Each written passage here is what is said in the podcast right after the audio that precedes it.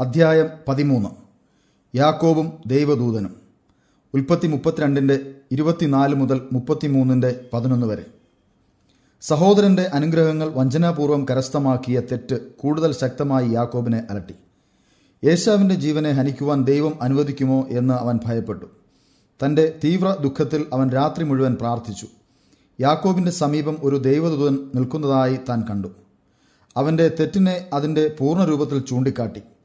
ദൂതൻ പോകാൻ ഭാവിക്കുമ്പോൾ യാക്കോബ് ദൂതനെ കടന്നു പിടിക്കുകയും പോകാൻ അനുവദിക്കാതിരിക്കുകയും ചെയ്തു. അവൻ കരഞ്ഞ് പ്രാർത്ഥിച്ചു. അവൻ സഹോദരനോട് ചെയ്ത തെറ്റിൽ അഗാധമായി അനുദപിച്ചു.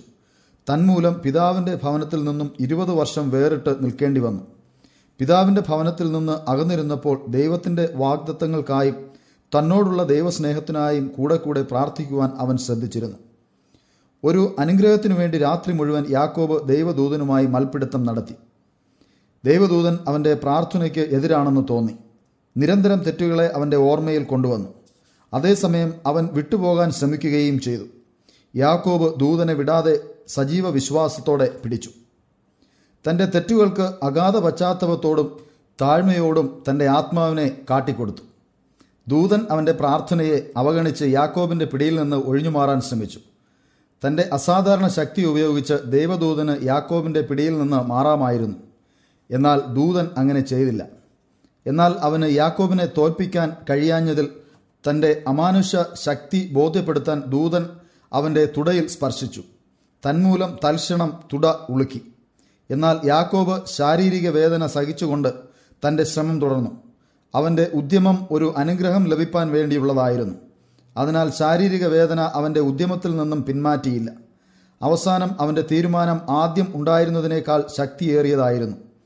അവന്റെ വിശ്വാസം വർദ്ധിച്ച് സ്ഥിരോത്സാഹത്തോടെ പ്രഭാതം ആകുന്നതുവരെ തുടർന്നു. ദൂതൻ അവനെ അനുഗ്രഹിക്കുന്നതുവരെ അവൻ പിടുത്തം വിട്ടില്ല. നേരം വെളുക്കുന്നു. ഞാൻ പോകട്ടെ എന്ന് ദൂതൻ പറഞ്ഞു. നീ എന്നെ അനുഗ്രഹിച്ചല്ലാതെ ഞാൻ നിന്നെ വിടുകയില്ല എന്ന് അവൻ മറുപടി പറഞ്ഞു. നിന്റെ പേരെന്ത്? എന്ന ചോദ്യത്തിന് യാക്കോബ് എന്ന് അവൻ പറഞ്ഞു.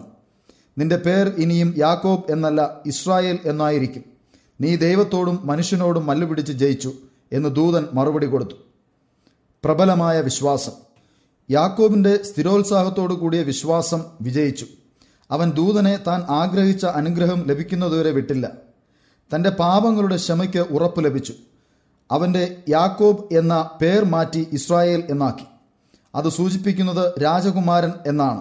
യാക്കോബ് അവനോട് ഇപ്രകാരം ആവശ്യപ്പെട്ടു. നിന്റെ പേരെന്തെന്ന് എന്നോട് പറയണം. എന്റെ പേര് ചോദിക്കുന്നതെന്ത്? എന്ന് പറഞ്ഞിട്ട് അവനെ ദൂതൻ അനുഗ്രഹിച്ചു. ആ സ്ഥലത്തിന് യാക്കോബ് പെനിയേൽ എന്ന് പേരിട്ടു. ഞാൻ ദൈവത്തെ നേരിട്ട് കണ്ടിട്ടും ജീവിക്കുന്നു എന്ന് അവൻ പറഞ്ഞു. അന്ന് രാത്രി യാക്കോബിനോടുകൂടെ ഉണ്ടായിരുന്നത് ക്രിസ്തു ആയിരുന്നു.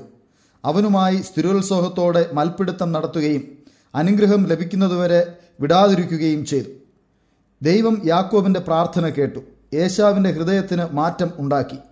യാക്കോബ് ചെയ്ത തെറ്റിനെ ദൈവം ന്യായീകരിച്ചില്ല. അവന്റെ തെറ്റിനെ അവൻ സങ്കടവും അമ്പരപ്പും മനസാക്ഷി കുത്തും ഉള്ളവനായി ആത്മാർത്ഥമായ മൽപിടുത്തം നടത്തി. ദൈവം അവന്റെ പാപം ക്ഷമിച്ചു കൊടുത്തു എന്ന് അവിടെ വെച്ച് ഉറപ്പു നൽകി. അവൻ ദൂതനോട് പൊരുതി വിജയിച്ചു. അവൻ കരഞ്ഞ് അവനോട് അപേക്ഷിച്ചു. അവൻ ബഥേലിൽ വെച്ച് അവനെ കണ്ടെത്തി. അവിടെ വെച്ച് അവൻ നമ്മോട് സംസാരിച്ചു. യഹോവ സൈന്യങ്ങളുടെ ദൈവമാകുന്നു. യഹോവ എന്നാകുന്നു അവന്റെ നാമം. ഹോഷയ പന്ത്രണ്ടിന്റെ നാല് അഞ്ച്. യേശാവ് യാക്കോബിനെ കൊല്ലാൻ ഒരു സൈന്യവുമായി മുൻപോട്ട് വന്നു. യാക്കോബ് ദൂതനുമായി അന്ന് രാത്രി പൊരുതുമ്പോൾ ഏശാവ് ഉറങ്ങുകയായിരുന്നു. മറ്റൊരു ദൂതനെ ദൈവം അവന്റെ അരികിലേക്ക് അയച്ചു. സഹോദരനെ ഭയന്ന അപ്പന്റെ ഭവനത്തിൽ നിന്നും അകലെയായി ഇരുപത് വർഷം അവൻ പരദേശവാസം ചെയ്തിരുന്നു. സ്വപ്നത്തിൽ ഏശാവിന് അവന്റെ അവസ്ഥ ദൂതൻ കാട്ടിക്കൊടുത്തു. മാതാവിന്റെ മരണം കാണാൻ അവന് കഴിഞ്ഞില്ല. യാക്കോബിന്റെ താഴ്മയും അവന്റെ ചുറ്റും ദൈവദൂത സംഘം ഉള്ളതും ഏശാവ് കണ്ടു. അവർ തമ്മിൽ കണ്ടപ്പോൾ അവനെ ഉപദ്രവിപ്പാൻ മനസ്സു വന്നില്ല. ഏശാവ് ഉറക്കം ഉണർന്നപ്പോൾ തന്റെ സ്വപ്നത്തെക്കുറിച്ച് തന്നോടുകൂടെ ഉണ്ടായിരുന്ന നാനൂറ് പേരോടും പറഞ്ഞു യാക്കോബിന് യാതൊരു ദ്രോഹവും ചെയ്യരുതെന്ന് അവൻ പറഞ്ഞു. കാരണം അവന്റെ പിതാവിന്റെ ദൈവം അവനോടുകൂടെയുണ്ട്. അവർ തമ്മിൽ കണ്ടുമുട്ടുമ്പോൾ ആരും ഒരു ഉപദ്രവവും അവനെ ചെയ്യരുതെന്ന് ഏശാവ് തീരുമാനിച്ചു. യാക്കോബ് തലപൊക്കി നോക്കിയപ്പോൾ ഏശാവ് നാനൂറാളുമായി വരുന്നത് കണ്ടു. അവൻ മുൻപേ നടന്ന് ഏഴു പ്രാവശ്യം സാഷ്ടാംഗം നമസ്കരിച്ചുകൊണ്ട് തന്റെ സഹോദരനോട് അടുത്തു ചെന്നു. ഏശാവ് ഓടി അവനെ എതിരേറ്റുകൊണ്ട് ആലിംഗനം ചെയ്തു. അവർ ഇരുവരും കരഞ്ഞു. യാക്കോബ് സഹോദരനോട് അവന്റെ സമ്മാനം വാങ്ങണമെന്ന് പറഞ്ഞു. ഏശാവ് അത് നിരസിച്ചു. എന്നാൽ യാക്കോബ് അവനെ നിർബന്ധിക്കയിൽ അവൻ അത് സ്വീകരിച്ചു. ഒരു മാതൃക പാഠം. യാക്കോബും ഏശാവും രണ്ട് തരത്തിലുള്ള ജനത്തെ പ്രതിനിധീകരിക്കുന്നു. യാക്കോബ് നീതിമാന്മാരെയും ഏശാവ് ദുഷ്ടന്മാരെയുമാണ് പ്രതിനിധീകരിക്കുന്നത്. കർത്താവിന്റെ വരവിന് മുൻപ് നീതിമാന്മാരുടെ ഉപദ്രവത്തിനായി ഏശാവ് നാനൂറാളുമായി വരുന്നത് അവരെ കൊല്ലുവാനുള്ള കൽപ്പന പുറപ്പെടുവിക്കുന്ന സമയത്തേക്കുള്ളതാണ്. അത് കർത്താവിന്റെ വരവിന് മുൻപായി നടക്കുവാനിരിക്കുന്നതത്രേ. ദുഷ്ടന്മാർ അവർക്കു ചുറ്റും കൂടുമ്പോൾ അവർ തീവ്രമായ വേദനയിൽ നിറഞ്ഞവരായി യാക്കോബിനെ പോലെ തങ്ങളുടെ ജീവൻ രക്ഷിക്കാൻ മാർഗം കാണുവാൻ കഴിയാതെയാകും. യാക്കോബിന്റെ മുൻപിൽ ഒരു ദൈവദൂതൻ നിന്നു. അവനെ കടന്നു പിടിച്ചു രാത്രി മുഴുവനും അവനുമായി പൊരുതി. യാക്കോബിനോട് അവർ മൽപിടുത്തം നടത്തിയതുപോലെ നീതിമാന്മാർ തങ്ങളുടെ ഉപദ്രവകാലത്ത് ദൈവവുമായി പ്രാർത്ഥനയിൽ പോരാടും. യേശാവിന്റെ കയ്യിൽ നിന്നുള്ള വിടുതലിനായി യാക്കോബ് രാത്രി മുഴുവൻ മൽപിടുത്തം നടത്തിയതുപോലെയും പ്രാർത്ഥിച്ചതുപോലെയും നീതിമാന്മാർ തങ്ങളുടെ തീവ്രമായ മനോവേദനയാൽ ദുഷ്ടന്മാരുടെ കയ്യിൽ നിന്നുള്ള വിടുതലിനായി രാപ്പകൽ ദൈവത്തോട് പ്രാർത്ഥിക്കും. യാക്കോബ് തന്റെ യോഗ്യതയെക്കുറിച്ച് ഏറ്റുപറഞ്ഞതുപോലെ ഞാൻ ഈ കരുണയ്ക്ക് യോഗ്യനല്ല. ദൈവത്തിന്റെ വാഗ്ദത്തങ്ങൾ ക്രിസ്തുവിൽ കൂടെ നിസ്സഹായവർക്കും മാനസാന്തരപ്പെടുന്ന പാപികൾക്കും നീതി നൽകുന്നതിൽ ഞാൻ ആശ്രയിക്കുന്നു എന്ന് അവർ പറയും. യാക്കോബ് തന്റെ കഷ്ടതയിൽ ദൂതനെ മുറുകെ പിടിച്ചു. പോകാൻ അനുവദിച്ചില്ല. അവന്റെ കണ്ണുനീരോടുള്ള പ്രാർത്ഥനയോടുകൂടെ കഴിഞ്ഞ കാലത്തെ തെറ്റുകളിൽ നിന്നും രക്ഷിപ്പാൻ ശ്രമിച്ച യാക്കോബിൽ നിന്ന് അകലാൻ ദൂതൻ ശ്രമിച്ചു. അവനെ പരീക്ഷിച്ചതുപോലെ നീതിമാന്മാരെ ശോധന ചെയ്ത് അവരുടെ വിശ്വാസവും ശക്തിയും സ്ഥിരോത്സാഹവും ദൈവത്തിലുള്ള അഭേദ്യ ബന്ധവും ദൈവം തെളിയിക്കും. യാക്കോബ് പിന്മാറിപ്പോകയില്ല അവന്റെ ദൈവം കരുണയുള്ളവനാണ് അവനറിയാം അതിനാൽ അവന്റെ കരുണയ്ക്കായി യാചിക്കും. തന്റെ കഴിഞ്ഞുപോയ തെറ്റുകളിൽ നിന്ന് രക്ഷിപ്പാനും യേശാവിന്റെ കയ്യിൽ നിന്ന് വിടുവിപ്പാനും അപേക്ഷിച്ചതുപോലെ അവർ തങ്ങളുടെ യാചന മുൻപോട്ട് വയ്ക്കുന്നു. അങ്ങനെ അന്ന് രാത്രി മുഴുവൻ യാക്കോബ് തന്റെ അഭയയാചന തുടർന്നു. അവന്റെ തെറ്റുകളെക്കുറിച്ച് ചിന്തിച്ച് അവൻ നിരാശനായി. തനിക്ക് ദൈവത്തിൽ നിന്നുള്ള സഹായം ഇല്ലെങ്കിൽ താൻ നശിച്ചു പോകുമെന്ന് അവൻ കരുതി. ദൂതനെ മുറുകെ പിടിച്ചുകൊണ്ട് സങ്കടത്തോടും ആത്മാർത്ഥതയോടും കൂടി അപേക്ഷകൾ താൻ വിജയിക്കുന്നതുവരെ നടത്തി.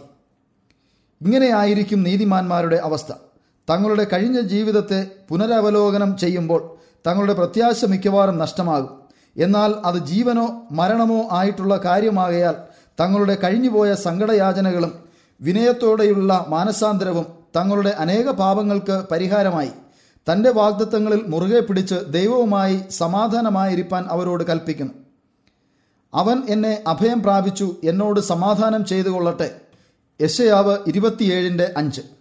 അങ്ങനെ അവർ രാപ്പകൽ ദൈവത്തോട് അഭയയാചന നടത്തിക്കൊണ്ടിരിക്കും. സഹോദരനെ വഞ്ചിച്ച് അനുഗ്രഹങ്ങൾ നേടിയതിൽ പശ്ചാത്തപിച്ച് പ്രാർത്ഥിച്ചില്ലായിരുന്നെങ്കിൽ യാക്കോബിന്റെ പ്രാർത്ഥന ദൈവം ശ്രദ്ധിക്കുമായിരുന്നില്ല.